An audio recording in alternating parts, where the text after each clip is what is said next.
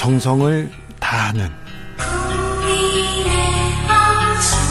국민의 방송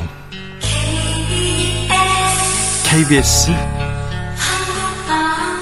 주진우 라이브. 그냥 그렇다고요.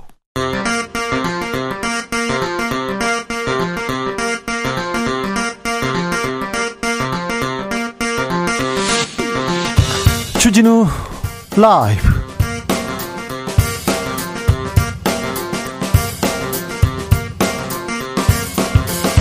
이천이십이년 팔월 삼일 수요일입니다. 안녕하십니까, 주진우입니다.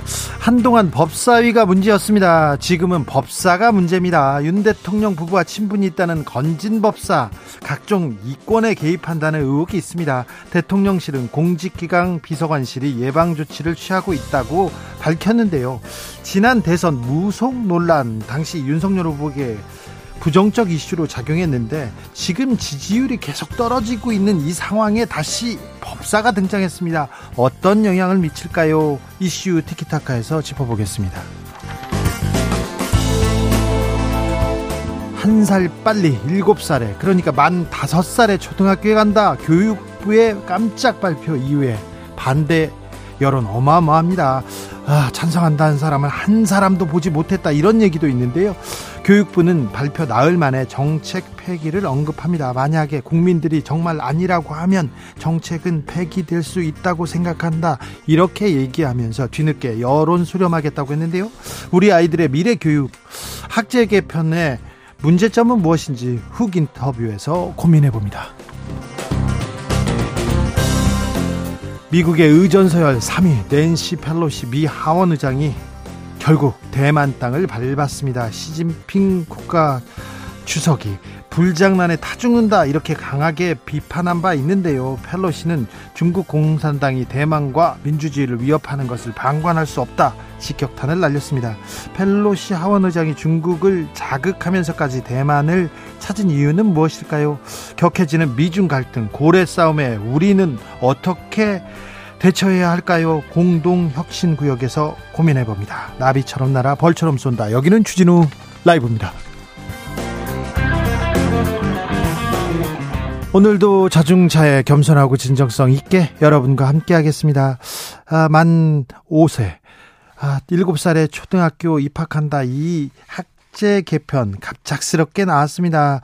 여론의 반대가 커지자 교육부 여론 수렴하겠다고, 이제서야 수렴하겠다고 하는데요. 학제 개편, 다섯 살에 학교 가자, 여러분은 어떻게 생각하십니까? 어, 주진우 라이브 듣고 있는 초등학생 애청자분들도 의견 보내주십시오. 일곱 살 동생들이 학교 간다, 어떻게 보일까요? 이렇게 얘기합니다. 어, 그렇게 알려주시면 돼요. 샵 구칠삼공, 짧은 문자 오십 원, 긴 문자는 백 원입니다. 콩으로 보내시면 무료입니다. 그럼 주진우 라이브 시작하겠습니다.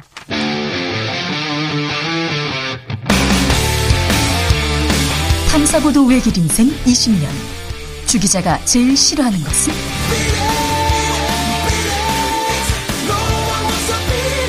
이 세상에서 비리와 부리가 사라지는 그날까지, 오늘도 흔들림 없이 주진우 라이브와 함께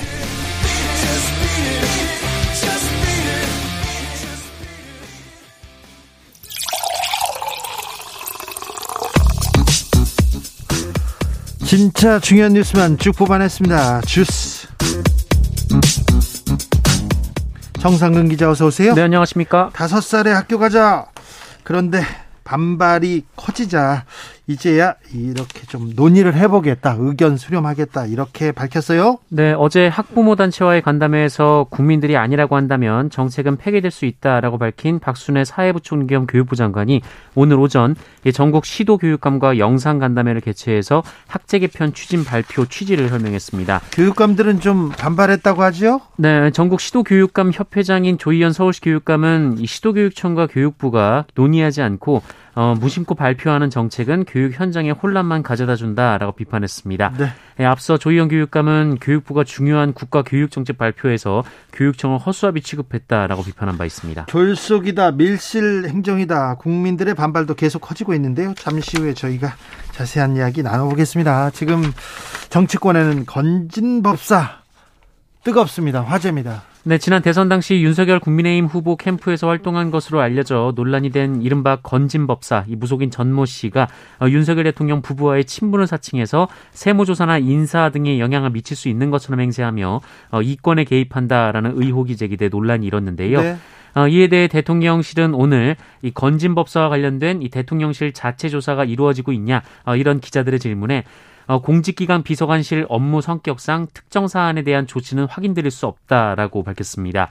어, 또한 공무원을 대상으로 하는 공직기관 비서관실이 민간인을 조사할 근거가 있냐, 이런 질문도 있었는데요. 예. 어, 이에 대해서는 건진법사를 조사한다기보다 이 대통령실과의 친분을 과시한다든지 이권에 개입하는 듯한 행위가 인지되면 어, 관련 예방 조치를 취한다라고 밝혔습니다. 그렇죠. 대통령실에 공직기관 비서관실이 있습니다. 대통령 친인척, 뭐 오촌 어, 오촌 안에 있는 그 핵심들, 가까운 사람들 이렇게, 그리고 최측근들 몇 명을 이렇게 관리 감찰하게 돼 있는데요. 그러니까요, 이런 법사, 그리고 어떤 스승, 이렇게 가깝다고 알려진 사람은 어떻게 해야 되는 건지, 음, 그것도 고민입니다. 건진법사는 여러분들 아시다시피 윤 대통령, 그러니까 후보 시절에 윤 대통령의 어깨를 툭툭 이치는 장면, 이 이 장면이 전국에 전파를 타자 건진법사가 누구야? 그러면서 저 사람을 잡겠다, 저 사람과 가까운 사람이 누구냐, 이걸 찾아다니기도 했어요. 여의도에서, 정치권에서. 그래서 대통령실에서 대통령실에서 이 대통령과 가깝다고 이렇게 칭하는 사람들, 주장하는 사람들, 내가 대통령을 만들었다고 하는 사람들, 그런 무속인 관리 굉장히 좀 신중히 어, 좀 잘 해야 될 것 같습니다. 아, 조금 공직기강 비서관실의 업무가 좀 늘어나고 있는데 이, 이 부분 매우 중요한 사안이니까 잘 좀 해주십시오. 김건희 여사 회사였죠. 어, 코바나 컨텐츠. 근데 그 관련 업체가 대통령 관저 공사를 하고 있다고요? 네, 김건희 여사가 코바나 컨텐츠를 운영할 당시 전시회를 후원한 업체가 관저 공사의 일부 시공을 맡았다라는 의혹이 제기된 바 있는데요. 시사인 보도에 따르면 수의 계약이 입찰 공고부터 낙찰자 결정까지 불과 세 시간 만에 이뤄졌고, 또 인테리어 공사를 발주한 행정안전부는 공사 현장을 이 대통령 관저가 아니라 세종특별자치시로 지정해서 계약을 체결하는 등 허위 계약서를 작성했다라는 논란도 일었습니다. 허위 계약서까지요? 네, 민주당이 공세의 끈을 조였는데요. 오늘 민주당 박홍구 원내대표는 대통령 관저공사가 사적 계약으로 누더기가 됐고 불법 비리의 의혹, 불법 비리 의혹의 온상으로 전락했다라며 어, 공수처가 공명정대하게 수사해야 한다라고 주장했습니다. 네. 어, 우상호 민주당 비대위원장은 통상 정권 후반기에나 나타날 법한 일들이 임기 팔십여일 만에 발생하고 있다라면서 어, 대통령 주변 인물들이 대형 사고를 치기 전에 특별감찰관 임명을 서둘러야 한다라고 촉구했습니다. 아, 이거 대통령 주변에서 일 이런 내용들은 굉장히 민감하기 때문에 국민들도 예민하게 받아들일 수밖에 없는 문제입니다. 그런데 이게 수의계약을 했다고요? 아, 이 상, 이 위험성에 대해서 대통령실에서 모르지 않았을 텐데 지금 공적인 시스템, 시스템은 어떻게 움직이고 있는지, 아, 공직기관 비서관실 그리고 법무비서관 뭐 하고 있는지 계속해서 묻고 싶습니다. 뭘 하시는지요?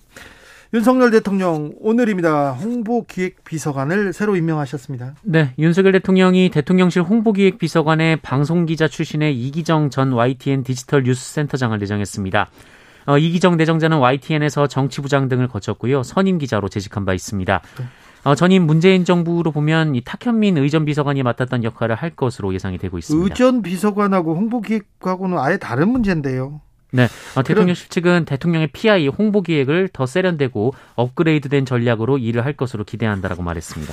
지금 음, 대통령 주변에서 무슨 일이 있습니다. 계속 이, 어떤 일이 벌어지고 있는데 이 문제에 지금 대통령에서 인사를 했어요. 홍보 전문가를 내보냈습니다.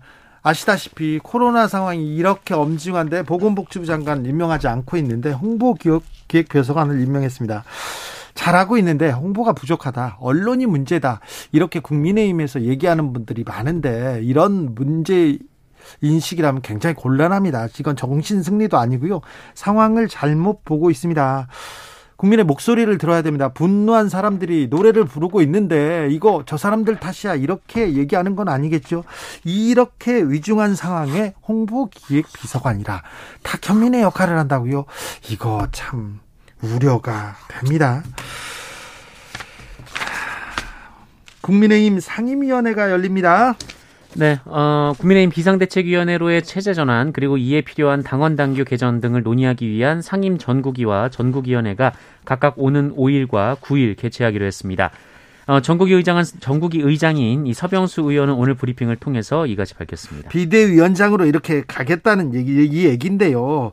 이런 식의 또 김종인 전 비대위원장, 비대위원 비대위만 나오면 또 이름이 나오는데 어, 국민의힘 쪽과 만났다 이런 얘기 나왔어요. 네, 어, 배현진 의원이 최고위원직 사퇴 의사를 밝힌 지난달 이십구일 김종인 전 비상대책위원장과 정진석 국회 부의장, 장제원 의원이 만난 사실이 확인됐다고 동아일보가 오늘 보도했습니다. 윤핵관과 김종인 전 비대위원장 만났습니다. 김종인 비대위원장은 사실상 저 윤석열 캠프에서 윤석열 대권 레이스에서 이렇게 팽당한 사람이었는데 그렇다고 비대위원장을 또 맡을까요? 어떻게 될까요? 윤석열 대통령 측에서 별로 좋아하지 않 않는 사람이었던 것 같은데 김종인 전 비대위원장이 그런 얘기했죠. 아무 말도 하지 말고 그냥 연기만 하면 돼. 뭐 그런 식으로 얘기해서 굉장히 자존심 상했다고 하는데 어찌 될지 김종인의 선택은 무엇일지 또 궁금합니다. 아무튼 국민의힘은 경랑 속으로 좀 들어간 것 같습니다. 당내 갈등 이어집니다. 네, 오늘은 국민의힘 최재형 혁신위원장이 비상 상황에 대한 당대표 등 이 지도부 전체의 공감대 없이 비대위 설치를 강행할 경우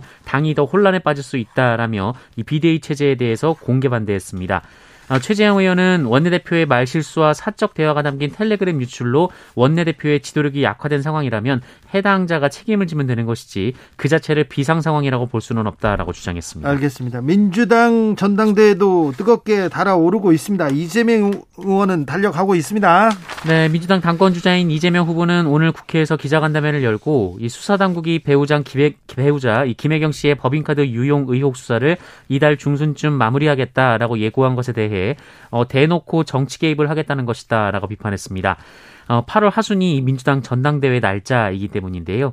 어, 이재명 후보는 전당대회에 맞춰 수사를 끝내겠다고 하는데 사실이 아니길 바란다라며 어, 기소권을 가진 검찰이 정치에 개입하고 정치에 영향을 주고 특정 세력의 정치 이익에 복무하는 것은 심각한 국기문란이라고 주장했습니다. 그런데 설화, 설화가 있었어요. 이 부분에 대해서는 좀... 해... 해명을 했습니까? 네, 어, 지난 일일 이재명 의원은 당의 온라인 플랫폼을 만들어서 욕하고 싶은 의원을 비난할 수 있게 하자 이렇게 언급을 했었는데요. 욕하고 싶은 사람들한테 욕하게 하자 이게 지금 선을 넘었다 이런 비판 많았습니다. 네, 당 안팎의 비판에 대해서 지적에 일리가 있다라며 재밌으라고 과장한 것이 문제가 됐다. 앞으로는 좀 더 신중하겠다라고 말했습니다. 네. 어, 그리고 이재명 후보는 정치개혁 우선과제로 위성정당 금지 제도를 꼽으면서 특정 정당이 손해를 보는 현실적 문제가 있지만 국민 눈높이에 맞춰 금지하는 것이 최초의 법에도 맞다라고 말했습니다. 민주당 최, 민주당에서 최재해 감사원장에 대한 사퇴 촉구 결의, 결의안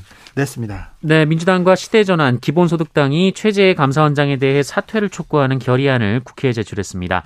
앞서 최재해 원장은 지난달 이십구일 법사위 전체회의에서 감사원이 대통령의 국정 운영을 지원하는 기관이냐라는 이 시대전환 조정은 의원의 질의에 지원하는 기관이라고 생각한다 이렇게 답해서 논란을 일으킨 바 있습니다. 아, 좀 이거는 참 말이 안 됐죠. 이거는 국민의힘에서도 이거 우려 귀를 의심케 한다고 이렇게 얘기했었죠. 네, 어, 이들은 결의안에서 최재해 감사원장은 감사원을 대통령의 국정운영을 지원하는 기관으로 격화시켜 감사원의 직무상 독립성, 정치적 중립성을 훼손하고 헌법과 감사, 감사원법 정신을 정면으로 부정했다라고 지적했고요. 네. 어, 이와 함께 유병호 사무총장의 각종 전행을 방관, 방조하고 있어서 감사원 의 정상적이고 안정적인 운영을 기대하기 어렵다라고 주장했습니다. 감사원의 독립성과 정치적 중립성을 훼손했다. 가장 많이 훼손한 사람은 최재형 전 감사원장이 져야 될 것 같습니다. 감사원에 있다가 바로 정치권에 직행한 부분이 있는데 그 이후에 감사원이 계속해서 정치적 풍랑 속에서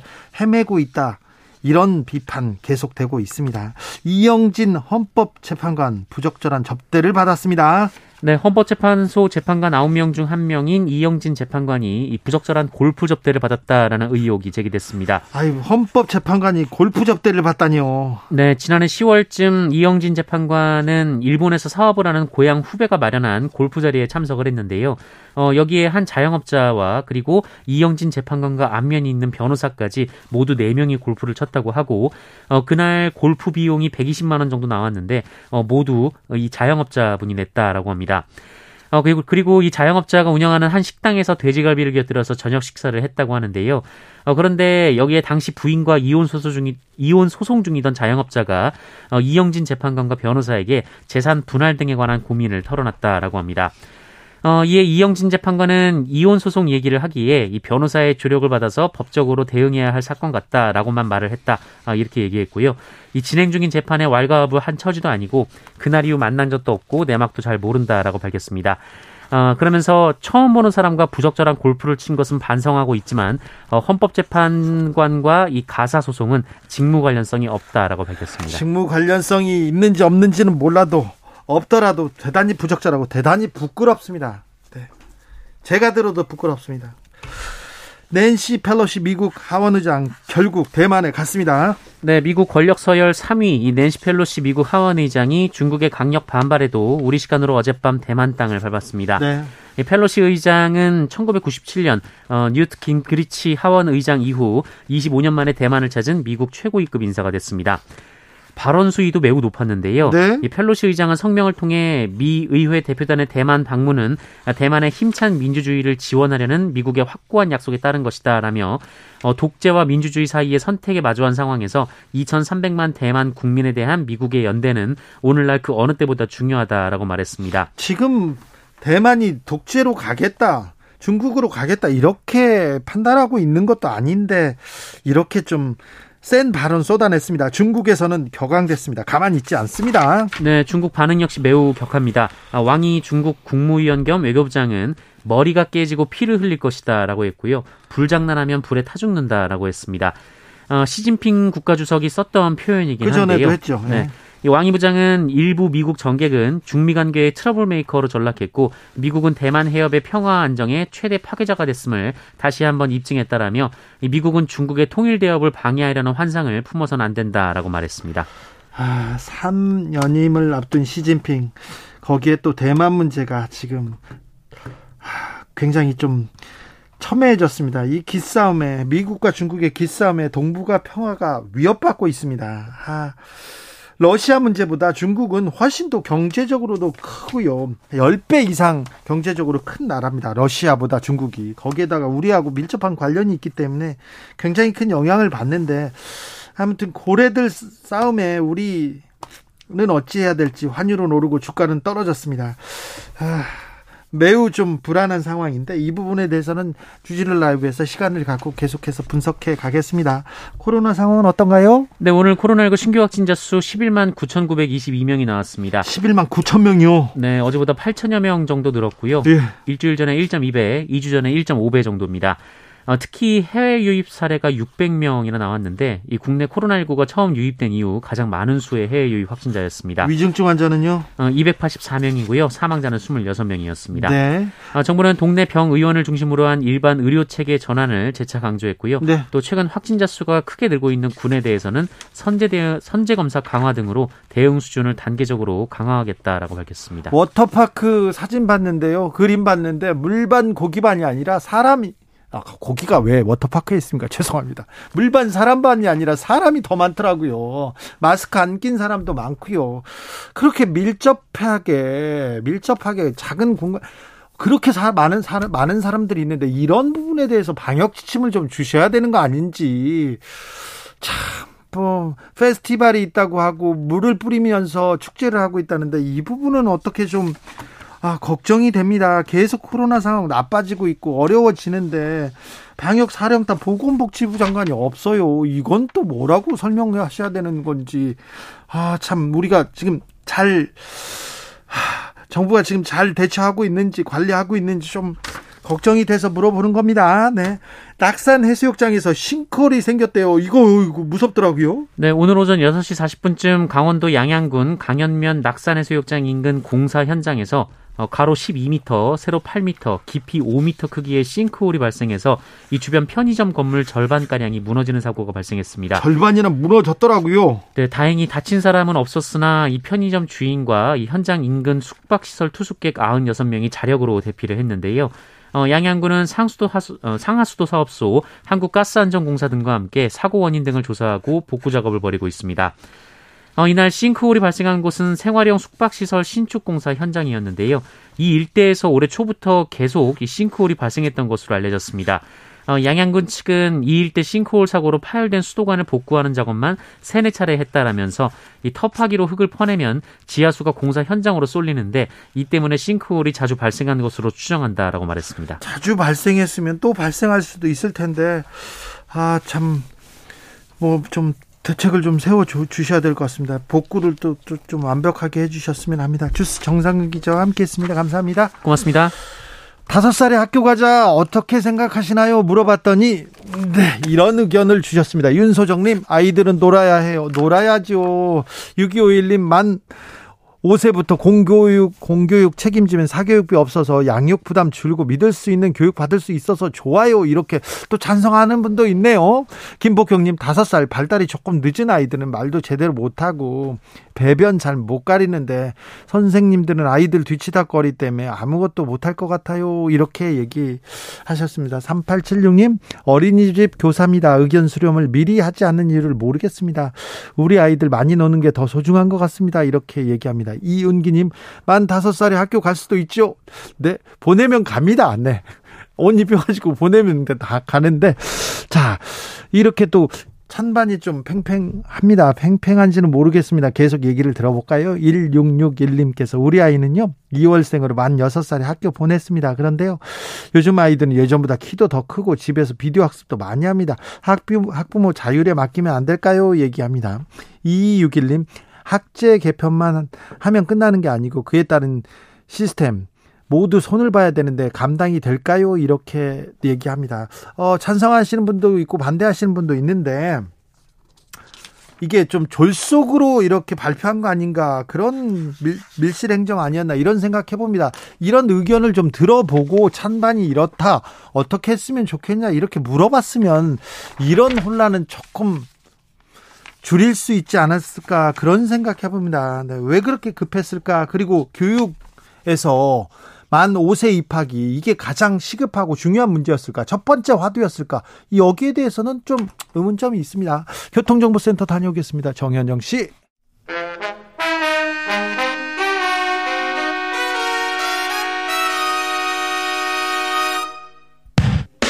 주진우 라이브 돌발 퀴즈. 오늘의 돌발 퀴즈는 객관식으로 준비했습니다. 문제를 잘 듣고 보기와 정답을 정확히 적어 보내주세요. 프랑스를 덮친 폭염과 가뭄으로 프랑스 발행 지역의 이 강이 말라가고 있습니다. 가뭄으로 수위가 낮아져 수로 운송에도 큰 차질을 빚고 있는데요. 전문가들은 온실가스 배출과 관련된 지구온난화가 지구 전체에 피해를 주고 있다면서 앞으로 더 심각한 무더위와 물 부족이 심화될 거라고 경고했습니다. 중부 유럽 최대의 강으로 스위스 알프스산에서 시작해 오스트리아, 독일, 프랑스의 국경을 지나 북해로 흘러들어가는 이 강의 이름은 무엇일까요? 보기 드릴게요. 일 번 라인강, 이 번 섬진강. 다시 들려드릴게요. 일 번 라인강, 이 번 섬진강. 샵 구칠삼공, 짧은 문자 오십 원, 긴 문자는 백 원입니다. 지금부터 정답 보내주시는 분들 중 추첨을 통해 햄버거 쿠폰 드리겠습니다. 주진우 라이브 돌발 퀴즈, 내일 또 만나요.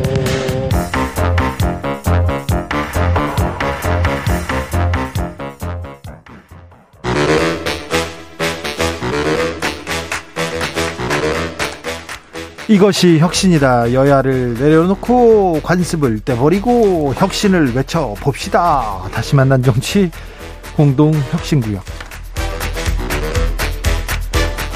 수요일 주진우 라이브는 정쟁 비무장지대로 변신합니다. 정치 혁신을 위해서 발전적인 날선 공방은 환영합니다. 주진우 라이브가 지정했습니다. 여야 혁신위원장 두 분 모셨습니다. 먼저 천 하람 국민의힘 혁신위원 어서 오세요. 예, 전남 순천의 천 하람입니다. 최지은 민주당 전 국제대변인 어서 오세요. 안녕하세요, 최지은입니다. 저도 민주당에서 혁신위원을 한 적이 있습니다. 아 그래요? 오. 그럼 전, 네, 전 혁신위원 혁신위원입니다. 아 그렇게 해야 되겠네. 네. 아우 혁신 좋아요. 혁신하죠. 좋아요. 자, 낸시 펠로시 얘기부터 좀 해볼까요? 자, 중국이 반발을 합니다. 아주 반발하는데 그냥 갔습니다. 네, 그래서 미중 갈등이 커지면서 동북아 평화는 어이구 아, 어떻게 되는 건지. 자, 우리한테는 어떤 영향을 미칩니까? 저는 여러 가지가 있을 것 같은데 첫 번째는 공급망이 조금 불안합니다. 아무래도 우크라이나 전쟁 때와 같이 대만과 중국 간의 그 수출 물건에 대해서 좀 규제가 있을 수 있고 또 대만 해협 근처에서 지금 중국이 군사 시, 어, 실험 그런 군사 연습을 하고 있다고 하지 않습니까? 네. 그래서 그 지나가는 운송 물자 이런 것이 좀 제한이 되면은 공급망에 차질이 있을 수 있기 때문에 그러면 결국 이게 또 물가 상승에도 영향을 미칠 수 있겠죠. 한 가지는 경제적 영향이고 특히 공급망을 수출입 그리고 물가, 그리고 두 번째는 이 긴장 국면이 증시 같은 데도 영향을 미칠 수 있지만 오늘 봤을 때는 크게 영향은 없는 것 같고요, 증시에는. 네. 세 번째는 아무래도 이 중국이 강대강 노선으로 가면 한반도에서 지정학적 위험이 될 수 있고 우리가 이제 북한과 뭔가 해결을 하려고 할 때 중국과 북한이 어, 미국과의 대화보다는 조금 더 강한 입장으로 갈 수 있는 여러 가지 요소가 있기 때문에 결국은 한국한테는 별로 좋을 게 없다고 봅니다. 그래요? 네. 아니 뭐 이제 미중 간의 갈등이 심해지는 거는 우리나라 같이 이제 대외 무역 의존도가 높은 국가에게는 항상 뭐 리스크가 있는 거죠. 그런데 이제 우리 같은 경우는 뭐 어쩔 수 없습니다. 저희가 사실은 그렇다고 해서 여기서 중국 편을 들 수 없고 전 네. 세계가 어찌 보면 미국 편에 설 거냐 중국 편에 설 거냐의 그 선택을 강요받고 있는 상황에서 우리나라는 당연히 뭐 한미동맹 강화하는 쪽으로 갈 수밖에 없을 겁니다. 그리고 그 한미동맹 강화하는 것이 기존에는 군사적인 영역이 컸었다면 앞으로는 경제라든지 아까 말씀하신 공급망, 그 경제 안보 측면이 측면이 더 뭐 강화될 수밖에 없겠죠. 다만 말씀하신 것처럼 우리가 중국과의 관계도 당연히 신경을 써야 되는 거기 때문에 말씀하신 뭐 여러 가지 그 중국에서 수입을 해야 되는 물품이나 또 우리가 중국에 수출해야 되는 물품들에 대한 관리 부분은 뭐 열심히 해야 될 겁니다. 네.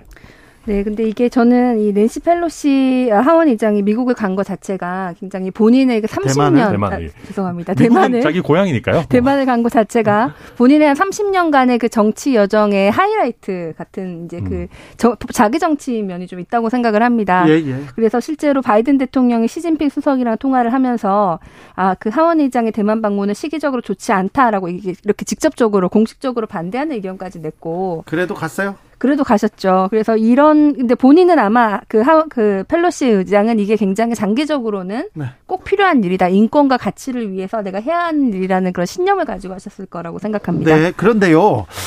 대통령실에서 펠로시 하원 의장 한국 왔을 때 만난다, 안 만난다, 만난다, 안 만난다. 조금 약간 좀 번복이 있습니다. 어, 어떻게 될까요? 일단 저는 이게 뭐 만나는 것, 안 만나는 것, 뭐 정답이 어디 있겠습니까? 뭐 그런데 저는 뭐 가능하면은 그래도 우리 미국의 사실 랭킹 삼 위에 펠로시 의장이면 어, 한국에 오셨으면 가능하면 좀 대통령이 만나시면 좋을 것 같은데 일단 대통령실에서는 어, 현재까지는 안 만나는 쪽으로 일단 정리를 한 것 같습니다. 그렇죠. 그래서 예, 뭐 이게 어떤 변화가 있을지 조금 봐야 되겠습니다만은 지금까지 일정 조율이 안 되어 있다면 사실 급박하게 만나는 것도 또 쉽지 않은 부분일 수도 있을 것 같아서 예, 예, 뭐 저는 뭐 그렇게 전망합니다. 저는 예, 이 안 만난다는 게 만약에 지금 우리가 지금 얘기한 것처럼 그 미중 갈등에서 어, 대만을 방문한 낸시 펠로시 의장을 만나는 것이 조금 불리하다라고 해서 안 만나는 그런 외교적인 고도의 전략이냐? 라고 봤을 때는 어 만약에 그렇다면 괜찮은데 그거는 그동안 윤석열 대통령이 얘기했던 대중 강경 노선하고는 반대되는 거예요. 그래서 지금 전략을 바꾸는 건지 아니면 정말 그런 거랑 상관없이 순수하게 휴가라서 그냥 안 만난다고 전략을 하면. 바꾸고 네. 뭐 그러지는 않을 것 같은데요. 정말 순, 순수하게 네. 휴가라서 안 만난다고 그러면은. 설마 순수하게 휴가라서 안 만나시겠습니까? 그러면 이 대통령께서 네. 어, 그 개발업자 게임 개발업자들은 백이십 시간이라도 일하게 하라 그랬는데 휴가 조절하고 이 낸시 펠로시 하원 의장 하나 못 만나는 건지 지금 낸시 펠로시 하원 의장이 뭐 일본도 그렇고 뭐 대만도 그렇고 이 그 아, 태평양 지역의 수상들 다 만나고 가는데 우리나라만 대통령을 안 만난다는 거 아닙니까? 근데 저는 이게 웃긴 게 민주당은 만나면 또 만난다고 뭐라 그러실 거예요. 뭐 미중 갈등이 격화되는 상황에서 뭐 대만 갔다 온 하원 의장 만나면 어떡하냐 막 그러실 건데 또 안 만난다고 하니까 아 휴가 때문에 안 만나냐 이렇게 하셔가지고 좀 너무하신 것 같다. 아 그럴까요? 그리고 또 주 백이십 시간까지는 또 좀 네. 심했어요. 휴가 참. 때문에 안 만나는 거 말고는 아, 이유를 네. 알기가 어렵습니다. 아니, 이제 외교, 외교는 원래 밀당이 있는 거니까요. 네. 네. 국민의힘으로 가겠습니다. 네. 알 수 없는 인생이 아니라 국민의힘이다 이런 얘기도 나오고요.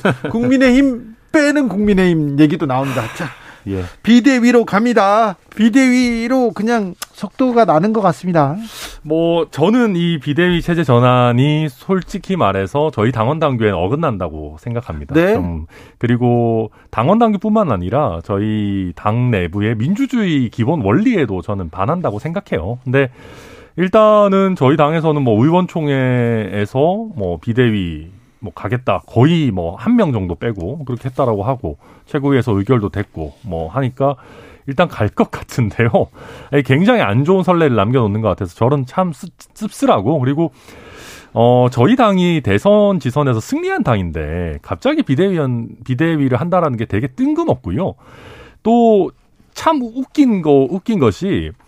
헌정사상 거의 처음으로 원내 모든 정당이 비대위를 하는 거랍니다. 지금 예. 저희까지 비대위를 하면 민주당도 비대위, 정의당도 예. 비대위. 아, 이게 뭐 하는 건가 싶기도 하고요. 또 국민 여러분 먹고 살기도 힘드신데 저희 당 당원당규까지 보시게 해서 송구스러운 뭐 생각입니다. 네. 먹고 살기 힘든데 민생 챙겨야 되는데 건진법사 얘기가 나옵니다. 네, 건진법사 얘기는 뭐 건질 게 없죠. 네, 죄송하고요. 이상한 얘기해서. 네. 어, 저희가 뭐, 물론 이런 얘기가 아예 안 나왔으면 더 좋았을 겁니다. 예컨대, 뭐, 저희 대통령실이 공사 구분이 조금 더 철저하고 또 이런 측근 그룹을 더 미리미리 멀리 떨어뜨려 놨으면 가장 좋았겠지만, 어, 그렇지 않고 일단은 그래도 건진법사라고 하는 분이 큰 어떤 사익 추구 행위를 한 게 드러나기 전에 이렇게 미리 대통령실에서 어, 어찌 보면 먼저 선제적으로 대응하고 또 경고의 메시지를 내는 것은 저는 최근에 저희 대통령실이 한 정무적인 판단 중에서는 뭐 나쁘지 않다라고 생각합니다. 저는 이게 선제적으로 대응을 잘한 건지 아니면 대통령실이 정말 정무적 감각이 없고 정말 막 하는 건지 이걸 모르겠습니다. 일단 이런 일이 있었던 것 자체가 건진법사가 이권을 뭐 대기업을 통해서 하려고 하는 것 자체가 잘못된 건데 그것을 이렇게 건진법사랑 얘기를 하든지 대기업이랑 얘기를 하는 것이 아니라 공문의 형태로 이렇게 밖에 공개하는 것이 국민들이 보기엔 어 이거 정말 큰일이 있구나 이렇게 보일 수도 있잖아요. 에이, 쉬쉬하는 것보다 낫죠. 그래서 이게 장단점이 있을 것 같은데 음. 이게 가장 대통령 지지율에 좋은 방법인가는 사실 잘 모르겠습니다. 투명한 방법일 수는 있는데 음, 그래? 대통령 지지율을 봤을 때는 이게 그렇게 노련한 아, 대통령실인가라는 생각이 들고 그럼에도 불구하고 이런 권력 사유와 논란이 있는 것 자체가 엄청난 문제죠. 이게 사적 채용, 이제 처음 있는 것이 아니라 여러 가지가 지금 뭐 코바나 콘텐츠 전시에 후원했던 업체가 뭐 관저 공사 맡고 이런 것들이 지금 계속 있지 않습니까? 그러니까 지금 여기 대통령실의 그 투명한 운영 그다음에 이권 개입이 없는 개인 개인적인 그런 거래가 없는 투명한 대통령실에 대한 믿음이 점점 훼손되고 있는 게 더 큰 문제인 것 같습니다. 어, 네, 일단, 그, 김건희 여사의 코바나 콘텐츠 전시회를 후원했던 업체가 뭐 관저공사를 맡았다, 뭐 이런 식의 보도가 일단 나오고 있는데요. 어, 대통령실은 기본적으로 후원은 하, 받지 않았다라고 하지만 뭐 감사, 열심히 일을 해줘서 고마운 취지에서 후원업체에 넣어줬다, 뭐 이런 식의 해명을 하고 있습니다.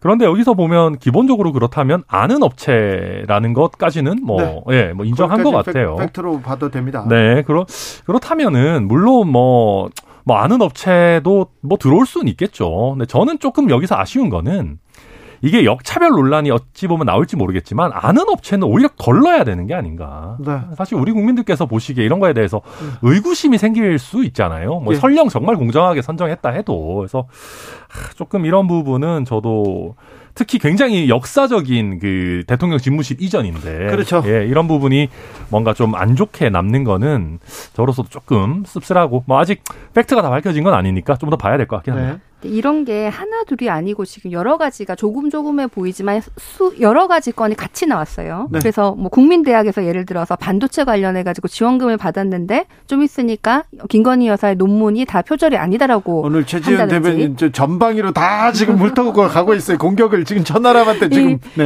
그러니까 지지율이 이렇게 떨어지는 데는 다 이유가 있다. 이런 네. 말씀을 드립니다. 아니 근데 아니 뭐 모르겠습니다. 저도 뭐 국민대의 결정이 어떤 그 내부적인 사정이 있었는지 모르겠습니다만은. 어, 어떤 그 정부로부터의 지원을 받고 이런 결정을 했다라고 하기 시작하면은 대학이 정부의 지원을 받는 항목이 정말 많이 있습니다. 그런데 그러면 뭐 국민대한테 그렇다고 해서 정부가 갑자기 아무런 지원을 다 안 하겠다, 지원 다 끊어버리겠다 이 결정이 나올 때까지 그럴 수는 없는 것이거든요. 그래서 이게 뭐 의구심이 드실 수는 있겠지만 이게 어떤 인과관계나 연관관계가 있다는 게 밝혀진 게 아닌 상황에서 네. 그렇게 말씀하시는 거는 좀 섣부르다. 자, 국민의힘에 대해서 하나만 더 물어볼게요. 자, 그러면요. 비대위에서 차기 당대표를 뽑으면요. 네. 그 사람한테 총선 공천권을 준다.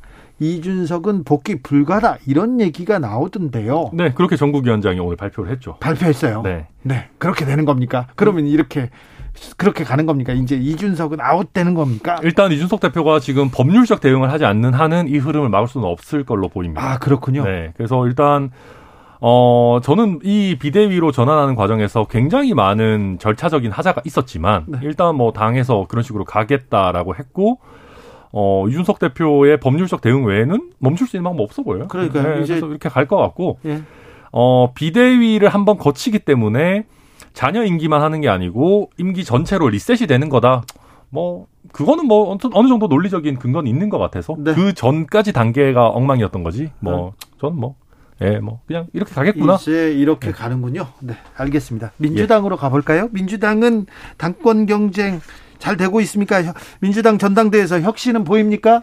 전당대회는 혁신하는 곳은 아니고요. 예. 제 생각에는 전당대회에서 어떤 구성원을 뽑느냐에 따라서 그 네. 구성원들이 차기 지도부가 혁신을 할 수 있게 만들어주는 혁신을 외치고 비전을 외쳐야죠. 네, 그런데 사실, 어, 지금 어차피 당대표는 이재명 이런 분위기가 있지 않습니까? 네. 근데 이재명 당대표가 얘기하는 게 사실 정치혁신 얘기를 굉장히 많이 하셨거든요. 그래서, 어, 이재명 당대표의 그 당대표 출마를 반대하는 사람도 많, 많았는데 출마를 하셨기 때문에 정치혁신의 아젠다를 성공하지 못하면은 앞으로 정치 행보가 더 이어지기 어렵다라는 굉장히 절박한 마음으로 그런 개혁을 하실 거라고 생각을 해요. 그래서, 어, 정치혁신, 뭐 정치개혁은 이재명 당대표가 그걸 상 상징을 하시고 저는 다른 구십칠 세대들도 파괴력이 크지는 않지만 굉장히 신선한데 최고위원 후보들에 대해서 조금 더 흥미가 있는 것 같습니다. 네. 당대표는 좀 너무 선거가 좀 뻔하게 진행되는데 최고위원은 지금 다양한 옵션들이 있고 다들 누구, 좋은 분들이 너무 많으시거든요. 누가 될지 모르니까. 네. 근데 그, 또 그중에서 보면은 우리 당에서 소위 말하는 스타, 스타성이 있는 분들도 많으시고 예. 뭐 초선, 재선, 삼선 고루고루 이렇게 있고 여성도 있고 남성도 있고 이런 다양한 세대 이런 게 굉장히 흥미진진한 최고위원 선거가 될 거라고 생각합니다. 어떻게 예, 보세요? 뭐 저는 최근에 이제 민주당까지 신경 쓰기에는 네. 뭐 저희 당이 불타고 있어가지고 어, 일단 어, 이재명 의원 정치 개혁에 앞장설 거다. 글쎄요, 저는 솔직히 좀 의문입니다. 한 두 가지 정도인데요. 이재명 의원이 다음 대선을 염두에 두고 있, 있다라고 하면 당에서 적을 많이 만들려고 할까? 어, 예를 들면 어떤 정말로 개혁적인 성향으로 가서 지금 있는 의원들을 속아낼까? 저는 뭐 일단 거기에 대해서 좀 의문이고요.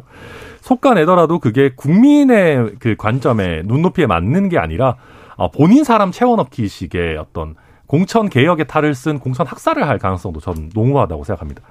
그리고 두 번째로 최근에 저희 당과 대통령실의 이 일의 행보가 너무 가볍다라는 비판이 많습니다. 뭐 이거 내놨다가 접고 네. 뭐 이런 것도 있는데 이재명 의원의 행보 역시도 여전히 너무 가볍습니다. 뭐 예를 들면 최근에 그 무슨 뭐 국회의원 욕할 수 있는 플랫폼을 만들겠다 이런 것들. 결국 그거는 어 박용진 의원 같은 사람이 보기에는 소수파 탄압, 어 소심파 탄압 이런 식으로 보일 수 있는 거거든요. 그러다 보니까 그냥 뭐 그냥 또 아이디어 차원이었다 이런 식으로 걷어들이시고 뭐 이런저런 그 뭐 저항력, 뭐 저소득층 국민의힘 찍는다라든지 뭐 그 돌아가신 분에 대해서도 뭐 무당의 나라냐 뭐 이런 식의 얘기들을 하는 거 보면 저는 이재명 의원께서 대선과 지선 패배에 대해서 겸허하게 반성하시기는커녕 이걸 뭐 언론 탓으로 돌리거나 어떤 뭐 유권자 탓으로 돌리는 그런 면모를 보이고 있는데 뭐 저희 당도 혼란스럽습니다만은 이재명 의원이 민주당의 최고의 희망이라면은 아, 민주당도 참 깝깝할 것 같다 뭐 그런 생각이 듭니다. 뭐 민주당의 최고의 희망이라고 하기보다는 지금 이제 그 당원들의 마음이 그 대선을 아깝게 진 다음에 당원들의 마음이 이재명 당대표로 한번 다 당이 굉장히 혼란스러웠거든요. 저희 대선 지선 패배 이후에 특히 지선 때 그 비대위는 정말 많은 혼란을 가지고 왔기 때문에 이제 좀 안정된 리더십이 필요한데 우리 당원들의 마음이 다 이재명 어, 당대표한테 많이 몰려 있으니 새로운 좀 미래 좀 새로운 민주당 그리고 다시 좀 시작하자 이런 마음들이 많이 모여 있는 것 같아요.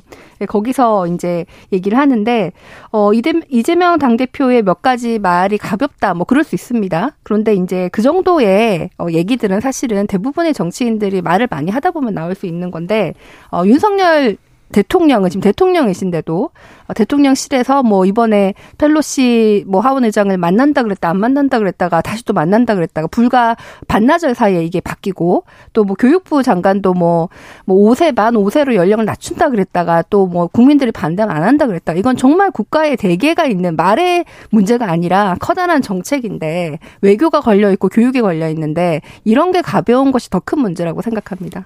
네, 뭐 펠로시 의장 만나는 거에 대해서 저도 만약에 대통령실이 좀 왔다 갔다 하는 메시지를 낸 거는 저 잘못이라고 생각하고요. 그러니까 네. 일단 그러니까 대통령실의 공보 담당하시는 분들이 조금 더 뭐랄까요 무게감 있게 외부 메시지들을 좀 낼 필요가 있는 것 같아요. 그러니까 이게 사실은 뭐 내부적으로 검토하면서 뭐 입장이 바뀔 수는 있어요. 근데 이게 그 입장이 바뀌는 게 외부에 다 나가면 국민들께서 좀 불안해하시는 거니까 저도 네. 뭐 그 말씀은 동의하고. 어, 그 학령, 학령 그 낮추는 부분 같은 경우도 사실 논의해 볼 만한 주제인데. 네. 너무 이게 급작스럽게 나오니까. 맞아요. 예. 네. 좀. 이거 찬성하는 분들도 있더라고요. 아니, 당연히 논의해 볼 네. 만한 주제죠. 그리고 근데 이게 이제 대통령한테 보고되는 거는 우리가 보통 보면 정책 수립의 마무리 단계에서 그렇죠. 나옵니다. 네. 그러니까 이 정도면은 먼저 예를 들면 저희 당에 있는 의원들이랑 같이 뭐 토론회도 좀 하고 공청회 열고 공청회 열고 뭐 교육청에 의견 조회도 하고 이런 식으로 가야 되는데 제 생각에는 너무 좀 서둘러서 발표부터 하다 보니까 그렇죠. 이런 뭐 우가 생긴 게 아닌가 뭐 이렇게 보입니다. 그렇죠. 네, 좀 얘기를 먼저 듣고 좀 토론하고 그래서 좀 정지했으면 좋겠습니다. 자, 문자의 여파가 좀 오래 갔어요. 내부 총질의 문자. 어, 그러면서, 아, 이게 이준석 대표를 내보낸 게 윤심이었어? 이런 생각을 했잖아요. 그런데 어제는 국가정보원장, 김규현 국가정보원장이 서훈, 어, 박지원 전 국정원장 고발한 거 대통령한테 보고했다 이렇게 얘기 나오면서 이거 윤석열 대통령의 지시였어 이런 얘기가 나옵니다. 어떻게 보셨습니까? 아니 저는 국정원이요 그러니까 공식적으로 전직 국정원장 둘을 고소 내지는 고발하는 거는 굉장히 큰 일이라고 생각합니다. 전 세계 정보기관 역사상 없었어요. 그게 굉장히 큰 사실 공적인 결단입니다. 네. 그러니까 이거는 저는 당연히 대통령한테 사전에 보고됐어야지 맞다고 생각하고요. 그래요. 예, 뭐 이걸 뭐 대통령이 결정을 해야 되는 문제냐 아니냐는 뭐 잘 모르겠습니다만, 예? 당연히 최소한 보고는 돼야 되는 건 아니겠습니까? 이게 국정원이 공식적으로 전직 국정원장들을 고발하는데. 이거 가지고 대통령의 정치 개입이다 이렇게 얘기하는 거는 오히려 어, 대통령에 대한 보고를 누락하는 거를 뭐 방조하자는 거냐 좀 이해하기 어렵습니다.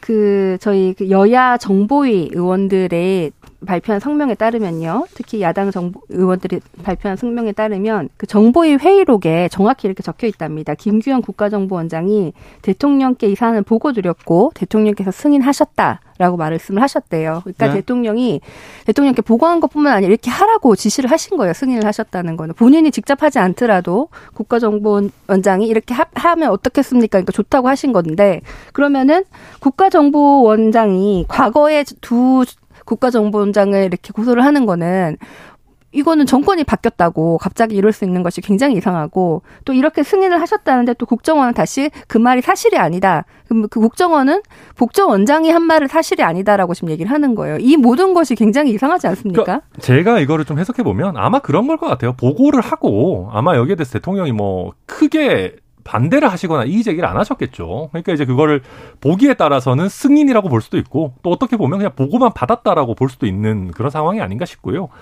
그리고 저는 대통령께서 이걸 승인하셨다고 해서 뭐가 문제인지 모르겠습니다. 그러니까 민주당에서는 이 두 분의 국정원장이 특별하게 잘못한 게 없는데 정권이 바뀌어서 이런다라고 생각하시지만 저희가 봤을 때는 그렇지 않고 실제 많은 보도들 보면 어, 특히 이제 그 탈북자 강제 북송 같은 경우를 보면 문재인 정부에서 그 북송하기 한 세네 시간 전에 문재인 정부의 법무부한테 물어봤다는 거잖아요. 이거 혹시 법적 근거 있냐. 근데 법무부에서 없다. 법적 근거 없는데 그래도 보내야 되지 않겠냐. 뭐 이렇게 했다는 거잖아요. 그러니까 이게 이제 굉장히 위법한 사안이거든요. 그러니까 저희가 봤을 때는 이 부분에 대해서는 당연히 법적 판단이나 선례를 남겨놔야 되는 부분이기 때문에 이걸 뭐 저는 정치 탄압이다 이렇게 몰고 가는 거는 좀 설득력이 없다고 생각합니다. 네. 어, 민주당으로 갈까요? 박지원 전 비대위원장 이제 조용해졌습니다. 네. 뭐 하신대요? 예, 저도 잘 모르겠지만 아마 네. 당대표 출마하려고 하셨다가 좌절된 것까지가 좀 네. 최근의 뉴스로 알고 있습니다. 자, 그러면 이준석 국민의힘 대표는 어떻게 하실까요? 어, 뭐 잘 모르겠습니다. 아마 고민을 하고 있을 거고요. 근데 저는 뭐 가처분 신청할 가능성도 꽤 있다라고 생각합니다. 왜냐하면 이번에 사실 비대위로 전환하는 과정이 절차상으로도 하자도 많고요. 어, 민주주의 원리에도 반해요. 예를 들면 이런 겁니다. 우리가 당, 민주당도 그렇고 저희도 그렇고 입만 열면 당의 주인이 당원이라 그래요. 그러면 당의 주인인 당원이 전체가 투표할 수 있는 전당대회가 사실 저희 당의 최고의 의사결정 구주, 그 기관입니다. 거기에서 이준석 대표를 뽑았죠. 그렇죠. 의원총회가 됐든 전국위원회가 됐든 다 전당대회보다 밑에 있는 기관들입니다. 근데 여기서 상위 기관에서 선출된 이준석 대표를 몰아내겠다라고 하는 거는 사실상 하극상이거든요. 민주주의 원리에 반하는 거예요. 그래서 이 전체적인 게 굉장히 모순적이고요. 또 그 절차를 진행하면서 뭐 사퇴, 위장 사퇴 논란 같은 것도 있지 않았습니까? 저도 보면 이게 도저히 납득이 잘 안 가거든요. 그리고 오늘 최재형 의원이 네. 거의 모범 답안 같은 거를 또 본인이 올려놨어요. 뭐가 네. 문제인지. 그래서 그런 것들을 보면 저는 가처분 신청할 수도 있고 뭐 해도 그 인용될, 그러니까 승소할 가능성도 꽤 높다고 생각합니다. 그게 또 가처분 신청으로 갔다가 아유, 경랑에 또 빠집니다. 자, 그렇죠. 국민의힘 비대위원장은 누가 물망에 오릅니까? 어, 주로 지읒으로 시작하는 분들이 많은 것 같습니다. 지읒. 네. 정진석, 주호영, 조경태, 뭐, 또 뭐 한두 분 더 있는 것 같고요. 네네. 그 다음에 뭐, 김태호 의원 같은 경우도 있고, 뭐, 약간 당, 약간 외부에서는 뭐, 김한길 국민통합 뭐, 위원장, 뭐, 이런 분들도 물망에 좀 오르는 것 같은데요. 네. 뭐 그렇습니다. 근데 이번에는 네. 어, 누가 비대위원장이 되든지 간에 네. 사실상 뭐 관리형 비대위가 되지 않겠습니까? 네. 지금 윤석열 대통령 휴가 중입니다. 휴가 중인데 휴가가 끝나고 와서 어떤 일을 하거나 어떤 어, 말을 던져야 던져야 국민들이 조금 국민들의 마음을 좀 얻을 수 있을까 그런 생각해 봅니다. 네, 저는 사과와 소통의 메시지를 좀 내셔야 된다고 생각합니다. 음. 지금 지지율이 많이 떨어지고 있는데 어, 그중에는 좀 독단적이다.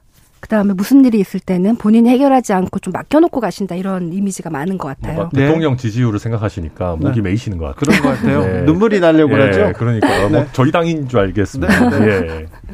그, 아무튼 저, 뭐 저도 비슷한 의견인데요. 일단 어, 지금 대통령 지지율을 보면, 뭐, 구체적인 수치를 말씀드릴 수 없지만, 어, 매우 잘못하고 있다라는 그 분들이 굉장히 많습니다. 예, 보수층, 네. 그리고 또 국민의힘 지지자층에서도 왜 이것밖에 못해? 이런 얘기 많아요. 그래서 저는 저희가, 어, 너무 거창한 거를 하기보다는 오히려 저는 저희 진영 내지는 윤석열 대통령을 지지했던 분들을 어떻게 하면 좀 되찾아올까를 고민해야 된다고 봐요. 네. 그러니까 그게 이제 결국은 저희 정치 연합의 회복인 거죠. 예컨대 뭐 이준석 대표에 대한 정치의 회복이 있으면 저는 가장 좋다고 생각하고 그게 아니면 예를 들면 경선에서 같이 경쟁했던 뭐 유승민 당시 후보나 뭐 홍준표 시장이나 이런 분들과의 관계성을 좀 더 회복하고 쓰는 인재 풀을 좀 더 넓히면 어 저희 당을 지지하는 내지는 보수 진영을 지지하는 유권자들이라도 일단 먼저 윤석열 대통령 지지율 끌어올리는 거에 좀 힘을 모아야 된다. 저는 네. 그래서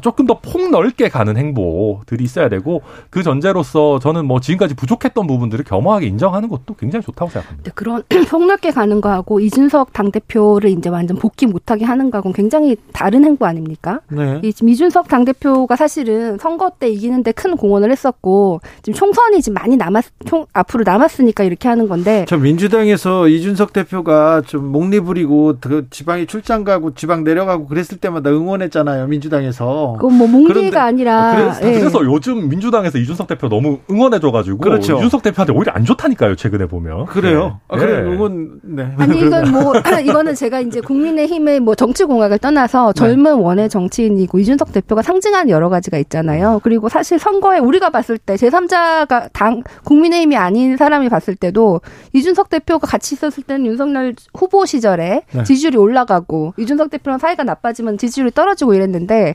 선거 다 이겨놓고는 이제 또 지방선거까지 이겨놓고는 이제 이준석 대표 밀어내는 게 만약에 총선이 한 삼 개월 남았으면 이러지 않았을 거라고 생각합니다. 어찌 보면요. 어찌 예. 보면 선거 끝났으니까 이제 헤어질 결심할 수 있지 않습니까? 저는 만약에 총선이 육 개월이라도 남았으면 이러지 않았을 거라고 그렇죠. 생각해요. 선거 앞에는 예. 그렇게 하면 예. 안 하겠죠. 그러니까 이게 굉장히 어, 이준석 대표를 필요할 때는 이렇게 쓰다가 이렇게 버리는 이런 모습이 좀 안타까운 마음이 드는 것이죠. 그래서 아, 이준석 이게... 대표를 칭찬하는 것이 아니라 그 의혹 이런 것의 잘못은 사실관계는 밝혀야지만 이 비대위에서 말씀하신 그 절차적 문제라든지 비대위도 사실은 이준석 대표가 설사 오 개월 동안에 정지가 됐어도 오 개월 있다가 복귀해가지고 다시 비대위 그 임기가 남아있잖아요. 근데 네. 그런 거를 모든 걸 다 차단하겠다는 거 아닙니까? 그렇죠. 사실은 이게 지금 비대위로 전환한다는 게 그, 그리고 나서 이제 이준석 대표는 완전히 복귀 불가능하다라고 판단을 내리는 게 진짜 웃긴 일이에요, 사실은. 왜냐하면 말씀하신 것처럼 윤리위는 육 개월 당원권 정지라는 징계를 내렸습니다. 저는 네. 뭐 그것도 적절한지 모르겠지만. 근데 사실상 제명 내지는 그렇죠. 당대표 박탈의 효과를 사후적으로 주는 건데 예. 왜 이렇게까지 하는지 저도 네. 좀 납득하기 어렵습니다. 공동혁신구역 마무리해보겠습니다. 삼삼오이 님 요즘 티비 뉴스 보면요. 정치 뉴스 보면 짜증나요 얘기하는데 요즘이 아니라 항상 그랬어요. 항상 화나고 그랬습니다. 그러니까 더울 때는 조금... 조금 쉬시면서 하시면 됩니다. 자, 천하람, 최지은, 최지은, 천하람 두 분 감사합니다. 고맙습니다. 네, 감사합니다. 아, 저는 잠시 쉬었다가 여섯 시에 이 부로 돌아옵니다.